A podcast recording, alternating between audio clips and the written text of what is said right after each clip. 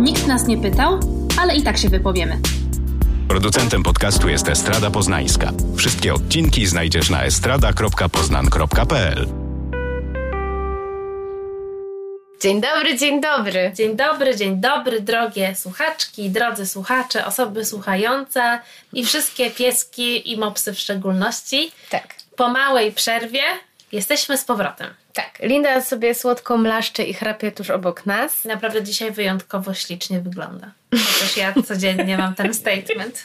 Taka słodka! Najsłodsza. Mała przerwa wynikała z mojej niedyspozycji zdrowotnej, bo mnie również dorwał omikron, więc stąd też ta sexy chrypka, którą słyszycie. Ale już się czujesz dobrze. Czuję się dobrze, ale czuję się zmęczona bardzo po tej chorobie, która jak chorowałam, to wydawała mi się lekkim przeziębieniem. Na pewno dlatego, że jestem zaszczepiona. Tylko dlatego. Natomiast czuję, czuję takie pogorszenie formy. O, może tak to nazwać. Styczeń był ciężki, luty wcale nie jest lepszy. A teraz jeszcze marzec przed nami. Jeszcze marzec przed nami, no ale marzec to już jest obietnica wiosny. Tak. I ja ci się zdziwiłam na przykład, że wyszłam przed 17 z pracy i było jasno. Mhm, tak. I to już była taka obietnica od Matki Ziemi, że przetrwaliśmy bardzo ciężką zimę. Tak. I niedługo będziecie mogli zrzucić te grube kurtki i ciężkie buty i po prostu znowu sobie chycać w lekkich ciuszkach. Tak, ja przyznam, że ja już zmieniłam kurtkę na lżejszą. No to bardzo niedobrze, potem chora jesteś. Ale to po chorobie już, a nie przed. No to jeszcze gorzej.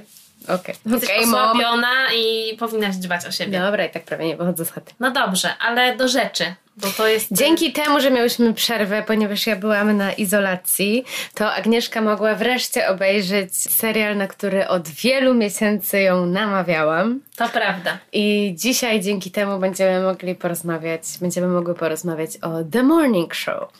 Tak, Kasia zażyczyła sobie kilkusekundowego bloku podziękowań dla niej za to, że zdołałam je namówić na serial, który ostatecznie mi się bardzo podobał. No właśnie. A ja byłam bardzo sceptyczna co do tego serialu, bo kiedy zadebiutowała platforma Apple Plus, to ja zaczęłam oglądać The Morning Show i w ogóle mi się ten serial nie podobał. Obejrzałam cztery odcinki i byłam zniesmaczona, w ogóle się nie potrafiłam wciągnąć w tę historię, mimo tego, że mówiła o ważnych rzeczach, które mnie bardzo żywo interesowały i interesują. Ale Ale, potem- po prostu zarzuciłam, w ogóle mówię, nie, w ogóle nie oglądam tego. Ale wiesz, co się potem stało? Potem obejrzałaś And Just Like That i twoje oczekiwania wobec seriali się obniżyły. No to jest część, która zostanie wycięta z pewnością, bo Kasia w ogóle jest shady lady. I dlatego ci się teraz podobało. Nie, ja obejrzałam już y, Just Like That i ja Dobra, uważam, już o tym był Wspaniały był ten sezon. Ja nie skończyłam jeszcze. Jeszcze obejrzałam dokument o powstawaniu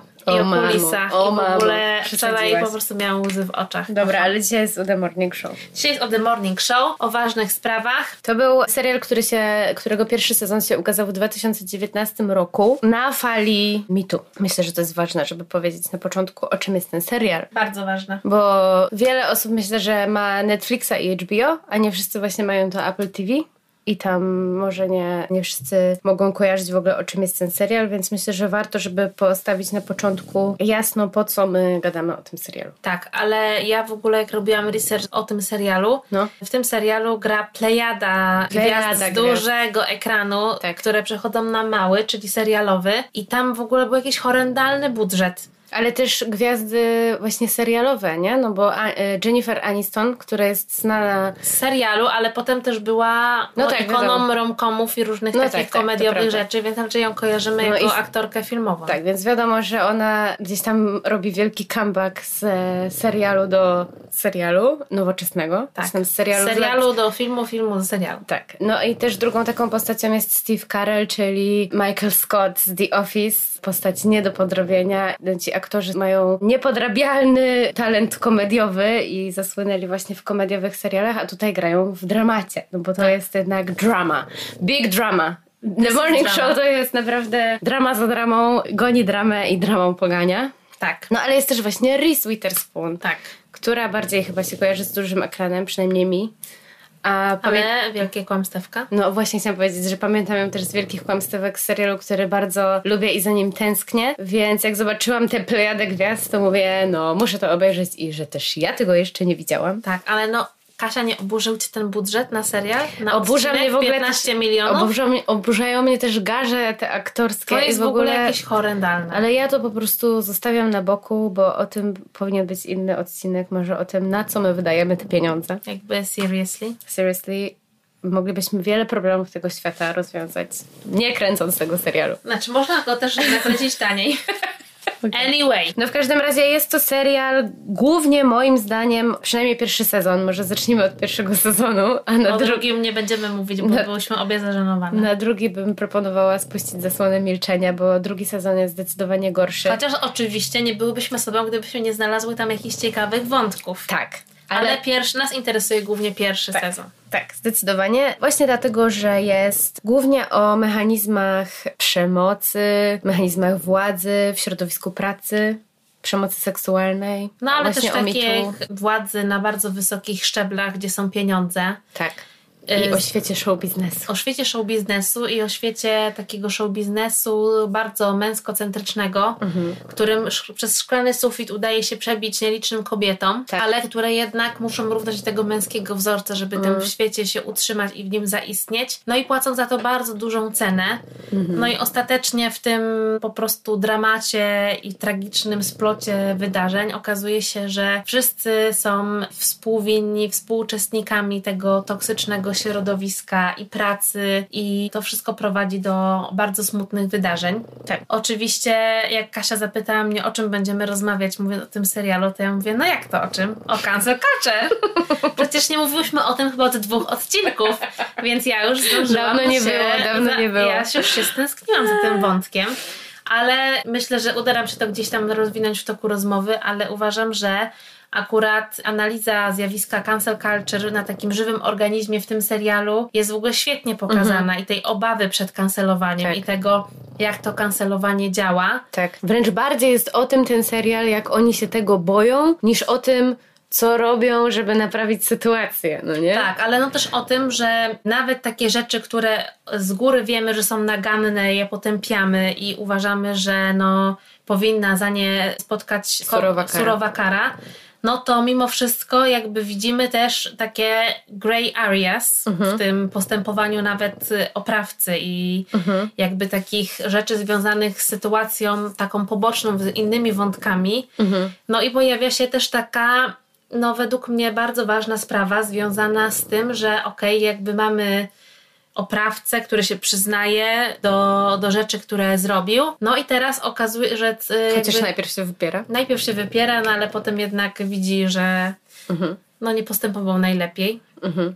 No to widzimy, że mamy taką sytuację, że nie wiemy, co zrobić z tymi ludźmi, których chcemy nam bardzo sk- skancelować, których chcemy usunąć, kiedy dowiemy się o tym, co złego zrobili.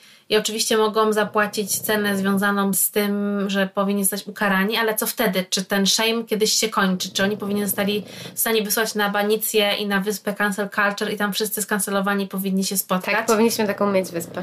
I mówiłyśmy tak. No i problem rozwiązany. Myślę, że możemy pożegnać się z słuchaczami i słuchaczkami, bo właśnie rozwiązałyśmy Dziękujemy. problem. Ale też no, mówiłyśmy przy nie. okazji, jak pierwszy raz poruszałyśmy problem cancel culture, czyli dawno temu, a to się No. przewija przez każdy odcinek, polecałyśmy taki TED Talk, w którym bo mowa była o wybaczeniu. Mhm. I jak to jest taka bardzo ważna kwestia związana z tym, y, z czym musimy się zmierzyć. Mhm. Że mówimy o empatii, wszyscy jesteśmy empatyczni, ale co, jakby gdzie w tym wszystkim jest wybaczenie i na co możemy sobie pozwolić, że jakby Mhm. jaka kara sprawia, że możemy komuś wybaczyć i czy, kto, czy można się z takich win, jak na przykład udział w, w mechanizmach wspierających takie no, mobbing, przemoc seksualną w pracy, czy z tego jest w ogóle odkupienie? Mhm. No i ten serial nie daje zdecydowanej odpowiedzi, no ale no pokazuje, że no za bardzo tego odkupienia no nie ma. No nie ma, bo się wszystko kręci, show must go on. Tak? Jakby musimy nakręcić następnego dnia nowy odcinek e, telewizji śniadaniowej i po prostu ta karuzela kręci się dalej. Różne są strategie radzenia sobie z tym kryzysem, ale bardziej jest to, są to strategie radzenia sobie z kryzysem wizerunkowym, a mniej właśnie, to co mówiłam wcześniej, a mniej strategia jakby radzenia sobie z tym realnym problemem, czyli z tym, że to środowisko pracy sprzyja nadużyciom różnego rodzaju, no nie? To może jeszcze prowadzę króciutko dla tych, którzy może nie widzieli serialu, kto jest kim.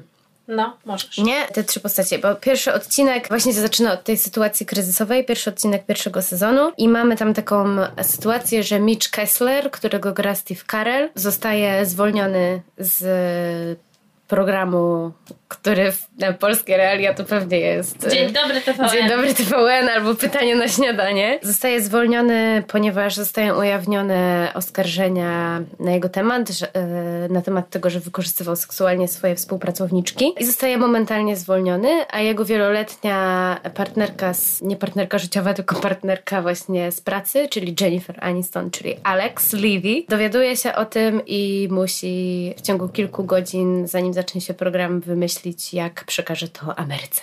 Tak. I wiecie, i to jest jakby taka sytuacja, że ktoś, kto jest na tym waszym ekranie telewizyjnym i dzień w dzień was wita przy śniadaniu, jak włączacie TV do śniadania. Lubieńcy Ameryki. Tak, okazuje się nagle że są sexual predators. I zastanawiałam się przed tym odcinkiem, jak się mówi po polsku sexual predator. No, seksualny predator. Drapie- seksualny drapieżnik. A, no bo wiesz, tak. bo to jest, Ale no wiesz, to jest tak naprawdę bardziej złowieszczo. No tak, ale przede wszystkim wiesz, co brzmi jeszcze bardziej złowieszczo? Po prostu gwałciciel. No, dzień dobry. No, bo tak, to jakby to słowo już jest grube, no nie? Ale też nazywając rzeczy po imieniu, no to właśnie się tam wydarzyło. No. To się wydarzyło. I, to, I dowiadujesz się nagle, że ten ulubieniec twój Ameryki właśnie coś takiego zrobił, nie? No Predatorem. I, I na to oczywiście właśnie to wywołuje ogromny kryzys w pracy, no i trzeba zastąpić kimś tego prowadzącego ten program i wybór pada na Reese Witherspoon, czyli Bradley jakoś tam. Jak nie, Nie pamiętam pamiętam. nazwiska. A nie Cooper po prostu? Bradley Cooper? To nie jest jakiś aktor? Nie wiem. A jest.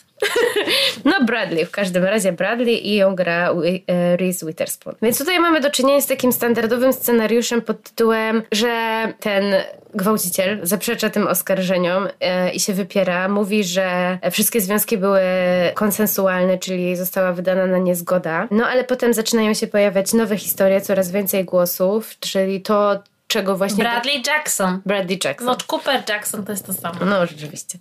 Czyli to, czego właśnie dokonało mi tu, czyli jak jedna osoba decyduje się przełamać tę zmowę milczenia, to okazuje się, że tych historii jest więcej i... Hashtag MeToo ma tutaj... Dokładnie ma takie ma- działanie, nie? Więc, więc tych historii jest coraz więcej i dzięki solidarności tych kobiet i dzięki temu, że dokonała się ta zmiana kulturowa, że zaczynamy wierzyć ofiarom przemocy seksualnej. Ty, tych historii jest więcej. Ofiary zaczynają mówić, przełamywać milczenie. Wtedy współpraca z e, Mitchem zostaje natychmiast przerwana. Stacja telewizyjna próbuje się wybielać na wszelkie sposoby, odżegnywać się od winy i od współudziału i znajomi odwracają się od Mitcha, żona żąda rozwodu i tak dalej, i tak.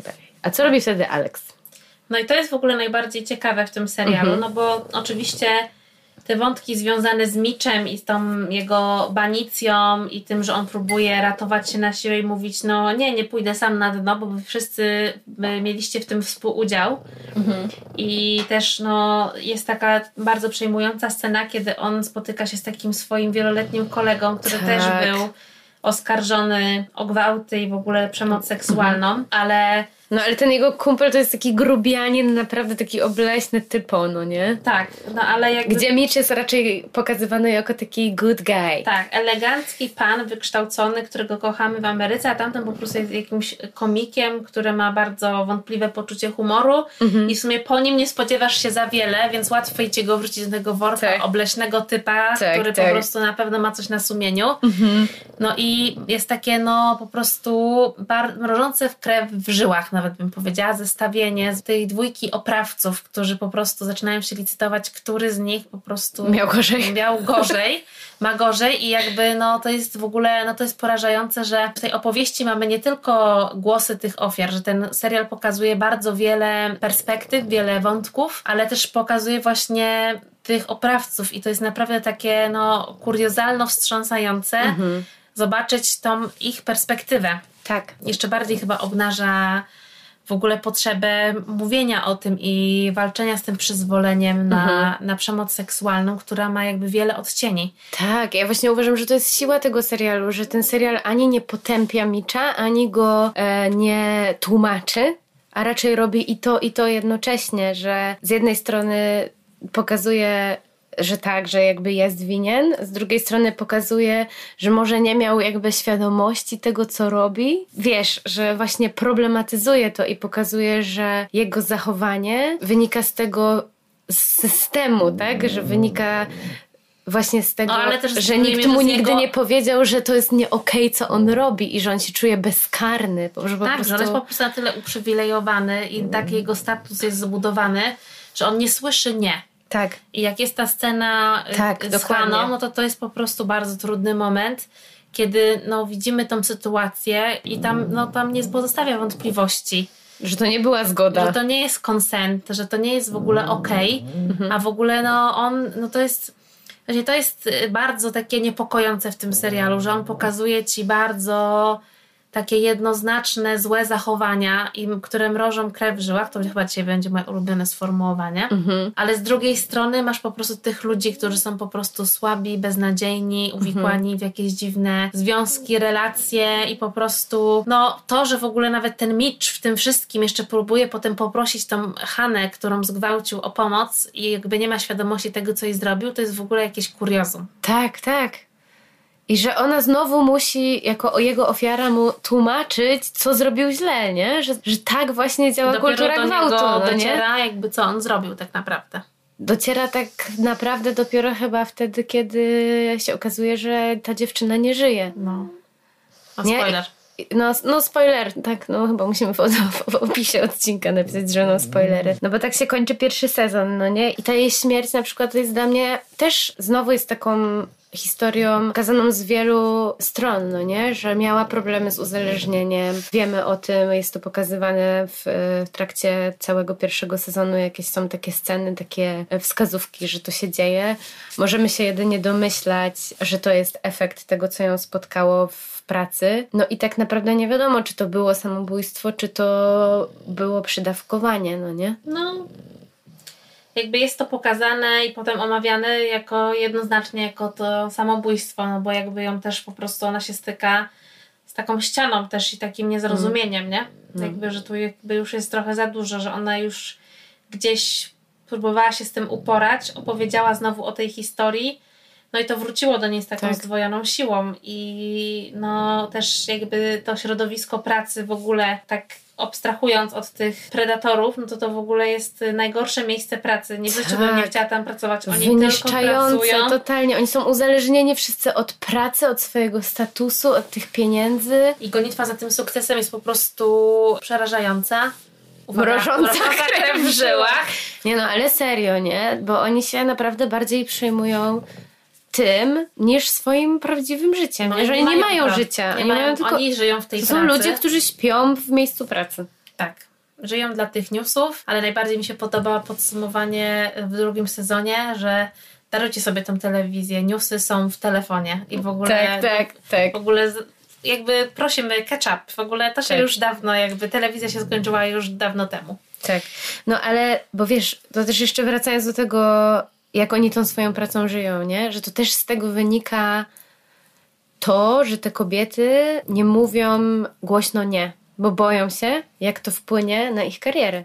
No tak, dlatego w bardzo dużej mierze te, ta afera mitu zaczęła się jakby i wybuchła właśnie w tych środowiskach takich no bardzo toksycznie także pracowym, nie? No bo jakby te zależności związane z uleganiem wpływom i wykorzystywaniu, no związane są z, z jakimś tam statusem albo chęcią osiągnięcia czegoś, przebicia się, no jakby to jest wszystko bardzo obrzydliwe. Obrzydliwe. Tak, no to No ma... ale w tym wszystkim jest bardzo ciekawa Alex Levy, czyli Jennifer Aniston right. która w ogóle musi nie dość, że poradzić sobie z tym kryzysem wizerunkowym, no bo to w końcu jej wieloletni part, partner ekranowy zostaje oskarżony, no i to, czego ona się najbardziej boi, no to to, że ona zostanie zapytana, czy wiedziałaś. No. No i to jest pytanie, z które, po- z które, od którego ona ucieka przez cały sezon pierwszy, Tak. bo okazuje się, że wszyscy wiedzieli i wszyscy po prostu przyzwalali, wszyscy wiedzieli o jakichś tam romansach, bo jest też taka świetna postać y, Mia, Tak. która po prostu miała romans z, z Mitchem jak on się tylko skończył, to ona się przeniosła do innego teamu i po prostu przestali ze sobą pracować. Okazuje się potem też przez dwa sezony, to zastanawiamy się, czy Alex też miała romans z, z Mitchem.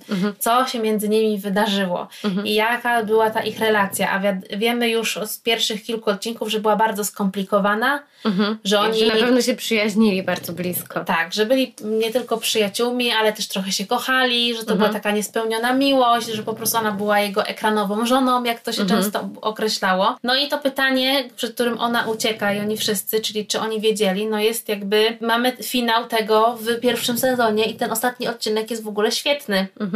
No Bo i jest- też myślę, że ten ma- materiał zostaje też w drugim sezonie, nie? Też, też jest trochę o tym. Cały czas ona sobie próbuje się uporać gdzieś tam z tym, nie? Przecież Tak, no bo okazuje... jedzie też do niego, żeby Tak, no zamknąć i- tę historię, no nie? Tak, no i wszyscy, okazuje się, że wszyscy wiedzieli, no i, nie, i okazuje I wszyscy się... przymykali oko. i że nie tylko Mitch musi wziąć odpowiedzialność za kulturę tej pracy, ale też oni, wszyscy, którzy tam pracują.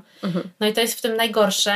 No i pomijamy tutaj bardzo ważną postać Bradley, która w ogóle jest takim katalizatorem zmian w tym serialu, bo ona zadaje te niewygodne pytania. Ona jest przedstawiana jako ta dziennikarka, która po prostu nie pasuje trochę i odstaje od tego świata, takiego skupionego na sukcesie, że ona po prostu jest tą taką dziennikarką z krwi i kości, która po prostu, którą interesują prawdziwe historie, Ją interesuje prawda? prawda. A ona po prostu ma na, imię, na drugie imię prawda. No i jakoś przez przypadek... Ale to jest też takie naiwniackie trochę podejście, nie? No, to ale w no- sensie słuszne oczywiście, żeby być de, de, demaskatorką, czy tam, żeby odsłaniać te wszystkie układy, układziki i to, że ręka rękę myje i każdy kryje siebie nawzajem.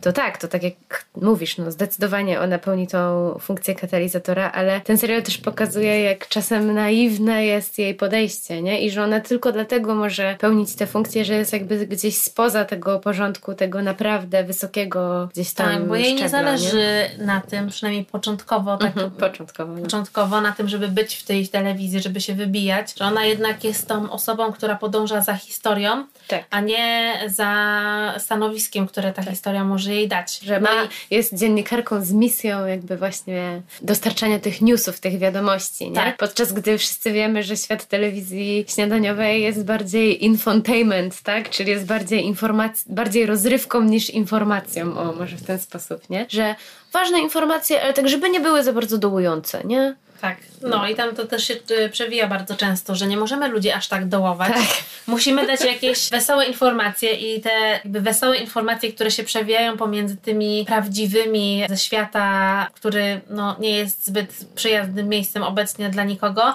no są dosyć kuriozalne. Mm. No, no i ten ostatni odcinek mi się bardzo podobał. Bo on jeszcze bardziej mieszał w tym takim rozpoznaniu, że w tym serialu nie ma po prostu powiedzenia, że ktoś jest dobry, a ktoś jest Tak. zły, że po prostu każdy jest taki i taki. Tak, tak. I trudno tam w ogóle kogokolwiek lubić w tym serialu. Ja w ogóle nie powiedziałam, ja nikogo nie lubię w tych, nie, z tych naprawdę postaci. te postaci są straszne. One są po prostu irytujące. Mają takie momenty, że sobie myślisz, że, że fajnie, że ktoś postąpił dobrze, Tak, ale zaraz potem- potem jest taki, że serio, No, a zaraz potem robi coś tak głupiego i tak bezsensownego, albo tak de- toksycznego, destrukcyjnego, że... że... Ale w tym według mnie mimo wszystko tkwi jakaś taka autentyczność tego serialu. Tak, ja też tak uważam. Że on się po prostu nie opowiada jednoznacznie, że tam po prostu nie ma takiej jednostronnej narracji, pokażemy wam zepsucie, tylko pokażemy wam, że to zepsucie jest bardzo skomplikowane. Tak, że nawet ten Mitch Nawet ten Mitch jest po prostu też uzyskuje człowiekiem. gdzieś tam człowiek, tak, I, ludzką pokaz- jakąś I oprócz odsłonę. tego, że wiemy, że jest gwałcicielem i że jest beznadziejny i że jakby jest wspierany przez patriarchat i jest jakby jego beneficjentem, Mm, to on jest też po prostu na przykład tatą. Tak. Możemy go zobaczyć jako przyjaciela, jako człowieka, Mhm. który jednak bywał na przykład, robił dobre rzeczy. No i po No i prostu... że wszyscy go lubili też w tej stacji, nie? Tak. Że jak przychodził do pracy, to z wszystkimi się witał i że gdzieś tam ludzie chcieli się grzać w jego blasku, tak? Tak, no Że dla ale... wszystkich jest to jednak cios. Tak, bo jego, ich przyjaciel i kogo, ktoś, kogo mieli za kogoś innego okazał się taki, No właśnie, no ale widzisz, oni jednocześnie Bardziej, że wiedzieli o wyszło tym, na jaw. Wyszło nie? na jaw. No i że już nie możemy udawać, że jest wszystko spoko. Tak. Bardziej to jest chyba żałoba po tym. Ale też chyba to chodzi o to, że te rzeczy, na które wszyscy przemykali oko, nie, nie były przedtem nazywane. Mhm. I dopiero jak one zostały nazwane ujrzały światło dzienne, to wydaje mi się, że ci ludzie spojrzeli prawdzie w oczy i zobaczyli, co ukrywali. Tak, czyli dopiero tak naprawdę jak pojawiło się mitu.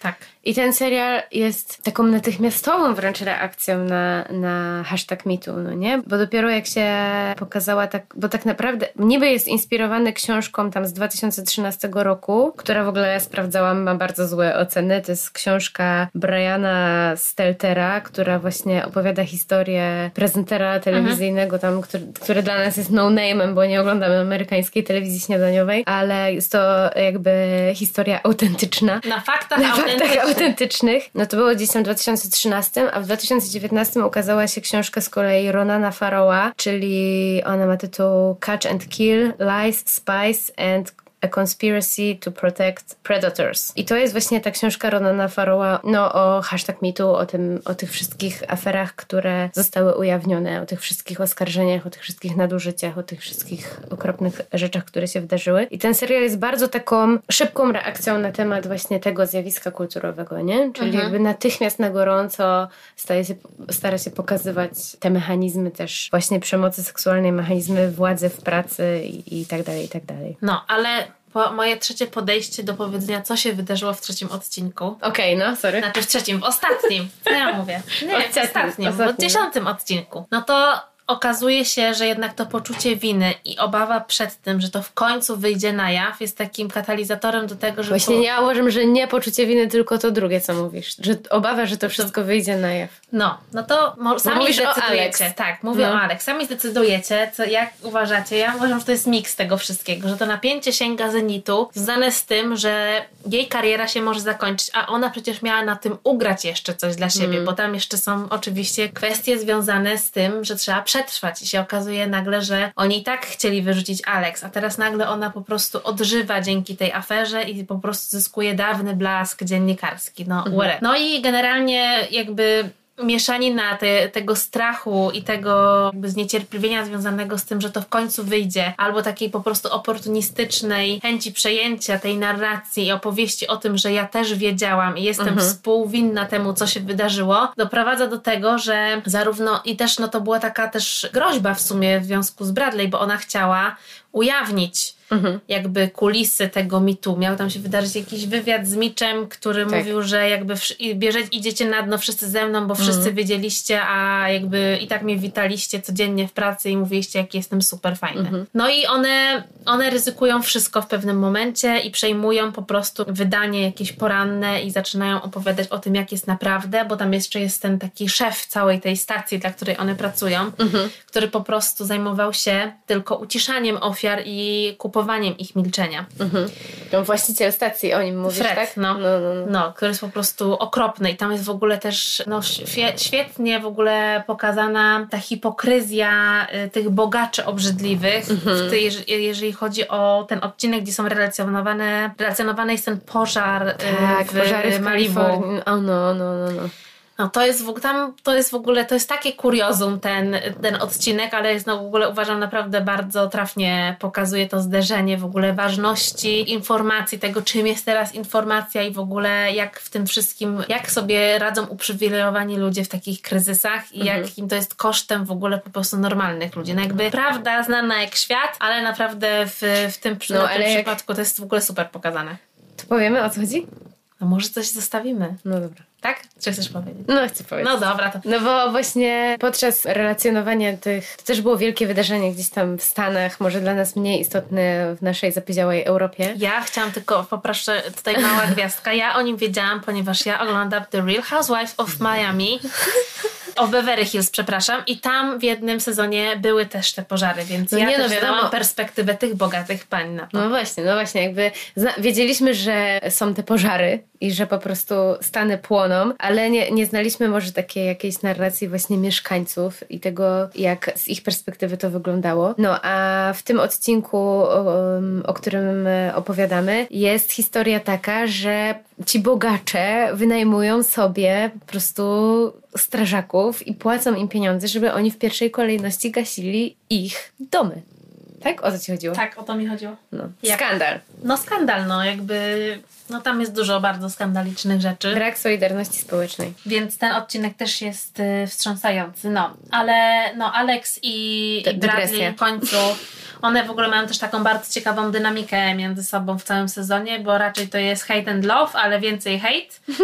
I one po prostu nagle stają się tymi whistleblowerkami i po prostu opowiadają, jak jest naprawdę ryzykując swoje kariery. No i tak Ale nie masz poczucia, że one tak i tak, że jakby Alex się na to zdecydowała, bo miała już naprawdę tak niewiele do stracenia, bo wiedziała właśnie, że za chwilę i tak to wszystko się wyda. I miała do wyboru, że albo ja to powiem i będę tą, która ujawnia, albo poczekam jeszcze chwilę i za chwilę będzie tak, że zostanę oskarżona właśnie, a nie, że wiesz, jakby, bo ja mam takie poczucie, że ona tylko robi dobre rzeczy, jak wie, że one jej się opłacą. Myślę, że tak, że, że to jest postać, którą trudno lubić, ale Ja miałam ochotę rzucić butem w telewizor, jak ona była na ekranie, czyli prawie cały czas. no, jest to jakaś Co strategia. było dla mnie bolesne, bo bardzo ją lubię, bo to jest, wiecie, to też jest ciekawa, obsadzona rola, bo to jest Jennifer Aniston, którą wszyscy lubią, poza Agnieszką, za postać Rachel Green z Przyjaciół. I też taka aktorka, która jakby prywatnym życiem swoim pokazuje, że jest jakby taką spoko osobą, no nie? Że jest taka porządna, że mało jest skandali z jej udziałem. I, po, i dostaje taką rolę takiej okropnej postaci.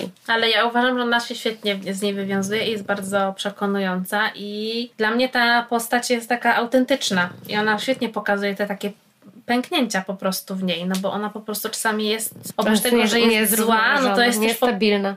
W No. ogóle nie wie, o co jej chodzi. ale ona jest też po prostu tą kobietą, która tak dużo poświęciła w swoim życiu, żeby być w tym miejscu, którym jest, że ona ma takie poczucie złudne pewnie, że po prostu ona straci podwójnie w tym wszystkim. No pewnie tak. Ale też uważam, że świetna jest jedna scena z jej córką. Tak, która, tą tak. córkę to po prostu ze schodów zepchnąć, to po prostu tragedia.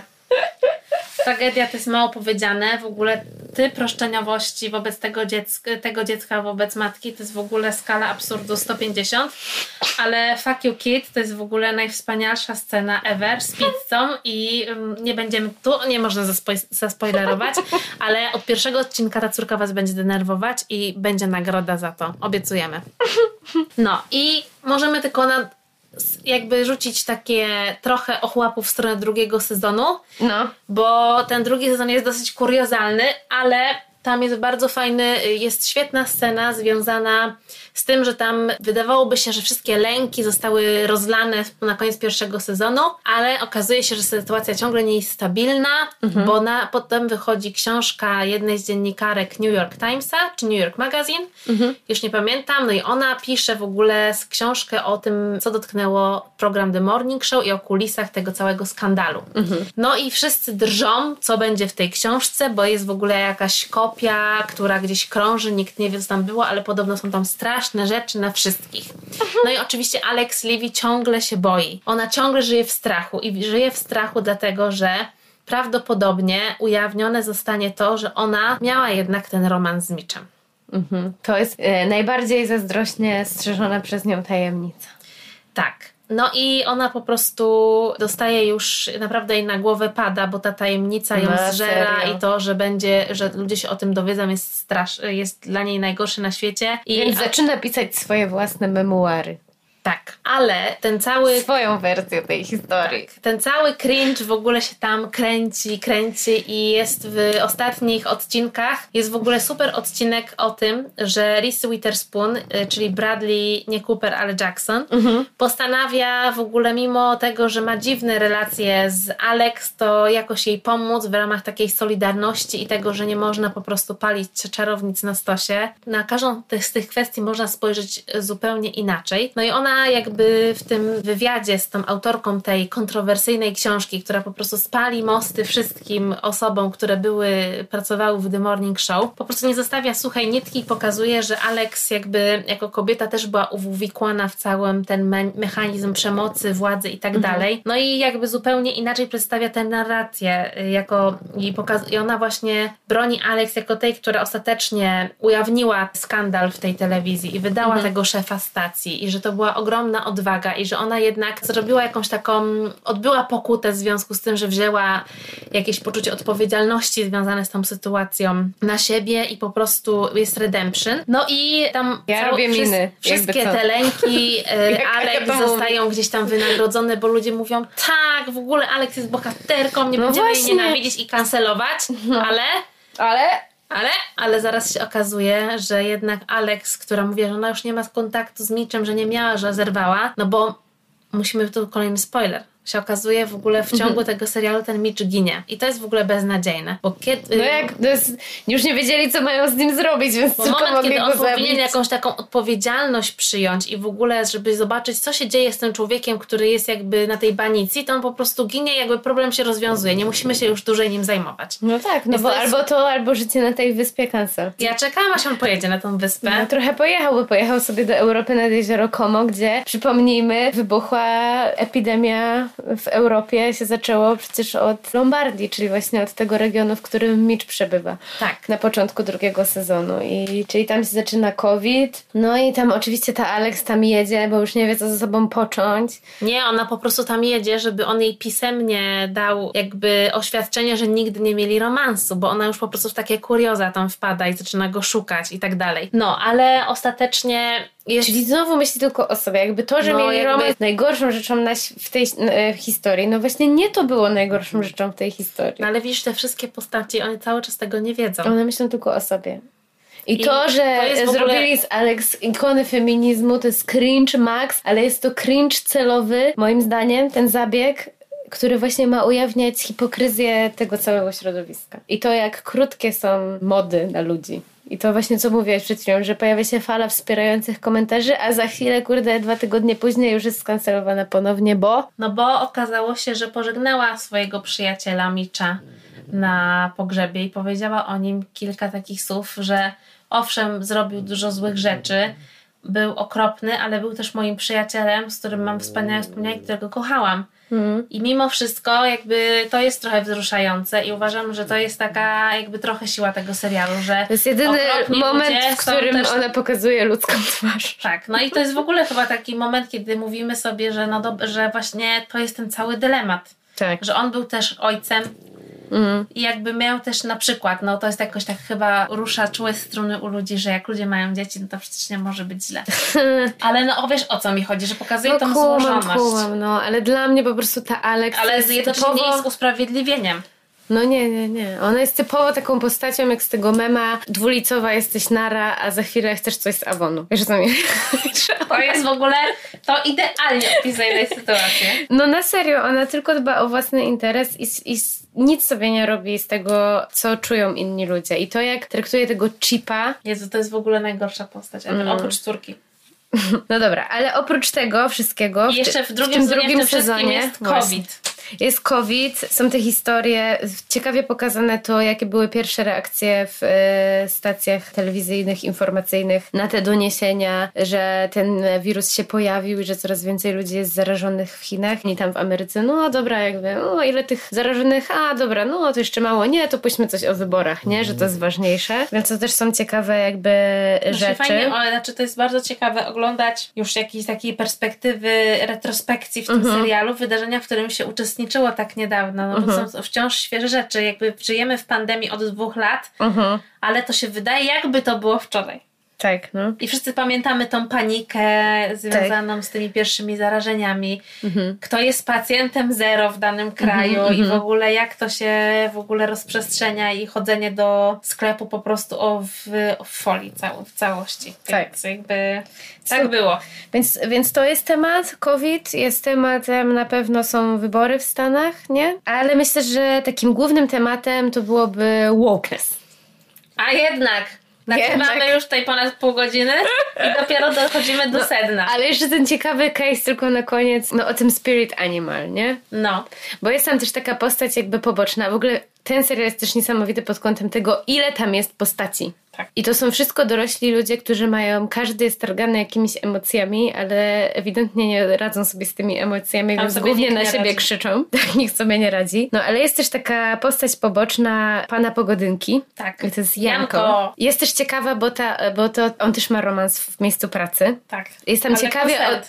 tak, ale tak, konsensualne. Jestem też ciekawie odwrócona jakby ta relacja właśnie nie, Mhm. władzy, nie? Bo tam ta dziewczyna mu tłumaczy, że ale to ja mam wyższą pozycję niż ty. No, Mogłabym kupić całą, bo mój tata mógłby kupić całą tą stację. No, dokładnie. I ciebie. No, więc, ale to na marginesie. Ale on ma taką sytuację, że zapowiada tą prognozę pogody i tam coś jest z tym świstakiem, już nie pamiętam dokładnie, i on mówi, że, że to by było jego spirit animal, czy coś takiego, nie? Że, że i jakby używa takiego sformułowania, no, które jest z porządku kultury First Nations, pierwszych narodów, tak, w Stanach Zjednoczonych i oczywiście wy, wylewa się na niego fala hejtu, że sobie zrobił przywłaszczenie kulturowe i posłużył się czymś, o czym nie ma pojęcia i że tak się nie mówi i że tak nie wolno i on tego totalnie nie rozumie, no nie? Tak, nie rozumie, że jakby on mówi głównie o tym, że jego intencja taka nie była i Że że on nie on, powiedział przecież nic złego, Tak. nikogo nie obraził. i że jeżeli ktoś mu tak mówi, dobrze, on to przyjmie i nie będzie tak mówić, ale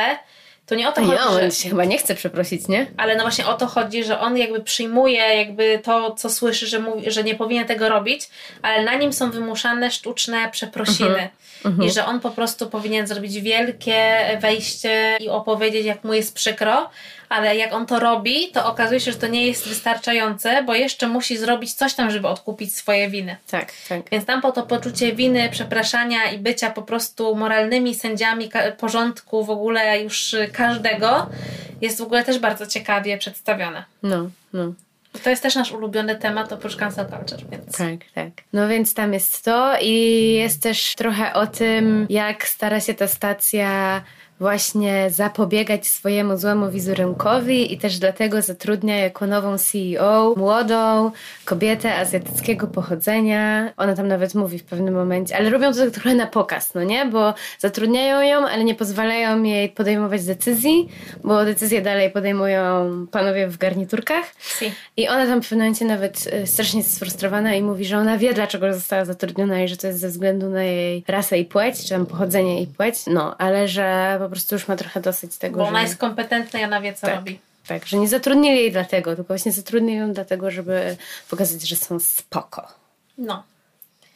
Więc y, doszłam teraz do wniosku, że poleciłyśmy serial, który dostarczy bardzo dużo frustracji, Tak. ale warto go obejrzeć. Moim zdaniem mega warto. I naprawdę jest tam co oglądać, bo tam się tyle dzieje i jest tyle aktorstwa, naprawdę jest tylu aktorów. Jakby Tam są- jest tyle aktorstwa. Proszę Państwa, tam się dzieje aktorstwo się wydarza. Tyle aktorstwa. No ale wiesz, o co mi chodzi. Że jest dużo znanych aktorów, jest dużo aktorów, których kojarzymy z innych jakby, też seriali, że spoko się na to patrzy. Mam trochę poczucie, że nie ma czasu na te wszystkie postacie i żeby je pomieścić z całą, z całą głębią psychologiczną, na którą zasługują. I że może dlatego często nie rozumie się ich wyborów. Ale właśnie dla mnie to jest coś świeżego w tym serialu, że ty sobie możesz to dopowiedzieć. No, ale też czytałyśmy taki artykuł z krytyki politycznej, chyba Oli Schmid. Hmm. Zaraz, zaraz tutaj zrobię erratę dla mojej ignorancji. No po, podlinkujemy. Tak. I co w tym artykule? No i on właśnie mówi, że można się spierać y, Olga Schmidt. Czy to jest y, dobry zabieg, że tych postaci jest tyle i otrzymujemy tyle perspektyw, ale że ważniejsze jest właśnie to, że każda z tych postaci dostarcza taką wartościową cegiełkę do tej całej polifonii i tych wszystkich pers- że Tak, ja do, jakby, że jest ten tak taki uważam. pro, że jakby widzimy ten problem, który znamy z takiego opisu medialnego, ale że i mamy gdzieś tam taką narrację, że albo taką z perspektywy ofiar, albo po prostu tego, że no kapitalizm, zło i świat biznesu, władzy i pieniędzy jest zły, zepsuty i tak dalej, że albo, albo właśnie takiej feministycznej mitu, a tutaj jest po prostu są też ci ludzie, którzy w tym wszystkim uczestniczą i że oni po prostu nie zdają sobie sprawy, że to współtworzą tą kulturę po prostu z, Zgniło. zgniłą, która powinna szczeznąć i spać ze schodów razem z córką i z chipem. Bo jest mrożąca krew w żyłach. Bo jedno tam rodzi żyła. Ej, Agnieszka właśnie wyszła. Ponieważ komputer się zaraz rozładuje. Dobra, ale my już kończymy. To Kasia, powiedz coś na zakończenie. Na zakończenie powiem Wam, że bardzo Wam obie polecamy ten serial, zwłaszcza pierwszy sezon, drugi może mniej, no i tyle. I wszystko? Tak. No to póki trwa maraz zimowy, to trzeba oglądać, bo potem jak już przyjdzie wiosna, to będziemy polecać cho- chodzenie i wietrzenie się po zimie. Tak. No to elo. No to do usłyszenia, do zobaczenia. Za do tydzień. zobaczenia to może nie, ale do Za usłyszenia. tydzień, bo miałyśmy obsuwę, no do zobaczenia to raczej nie. Ale może z kim się zobaczymy. Ale myślę, że za tydzień następny odcinek. Tak, Bo miałyśmy obsuwę, więc ją nadrobimy. tak. Kiedykolwiek on nie będzie, to będzie gościni. Tak. I I już to, się jaramy. to jest tylko taka zapowiedź i nie, nie, niespodzianka. To pa. To pa. Nikt nas nie pytał, ale i tak się wypowiemy. Producentem podcastu jest Estrada Poznańska. Wszystkie odcinki znajdziesz na estrada.poznan.pl.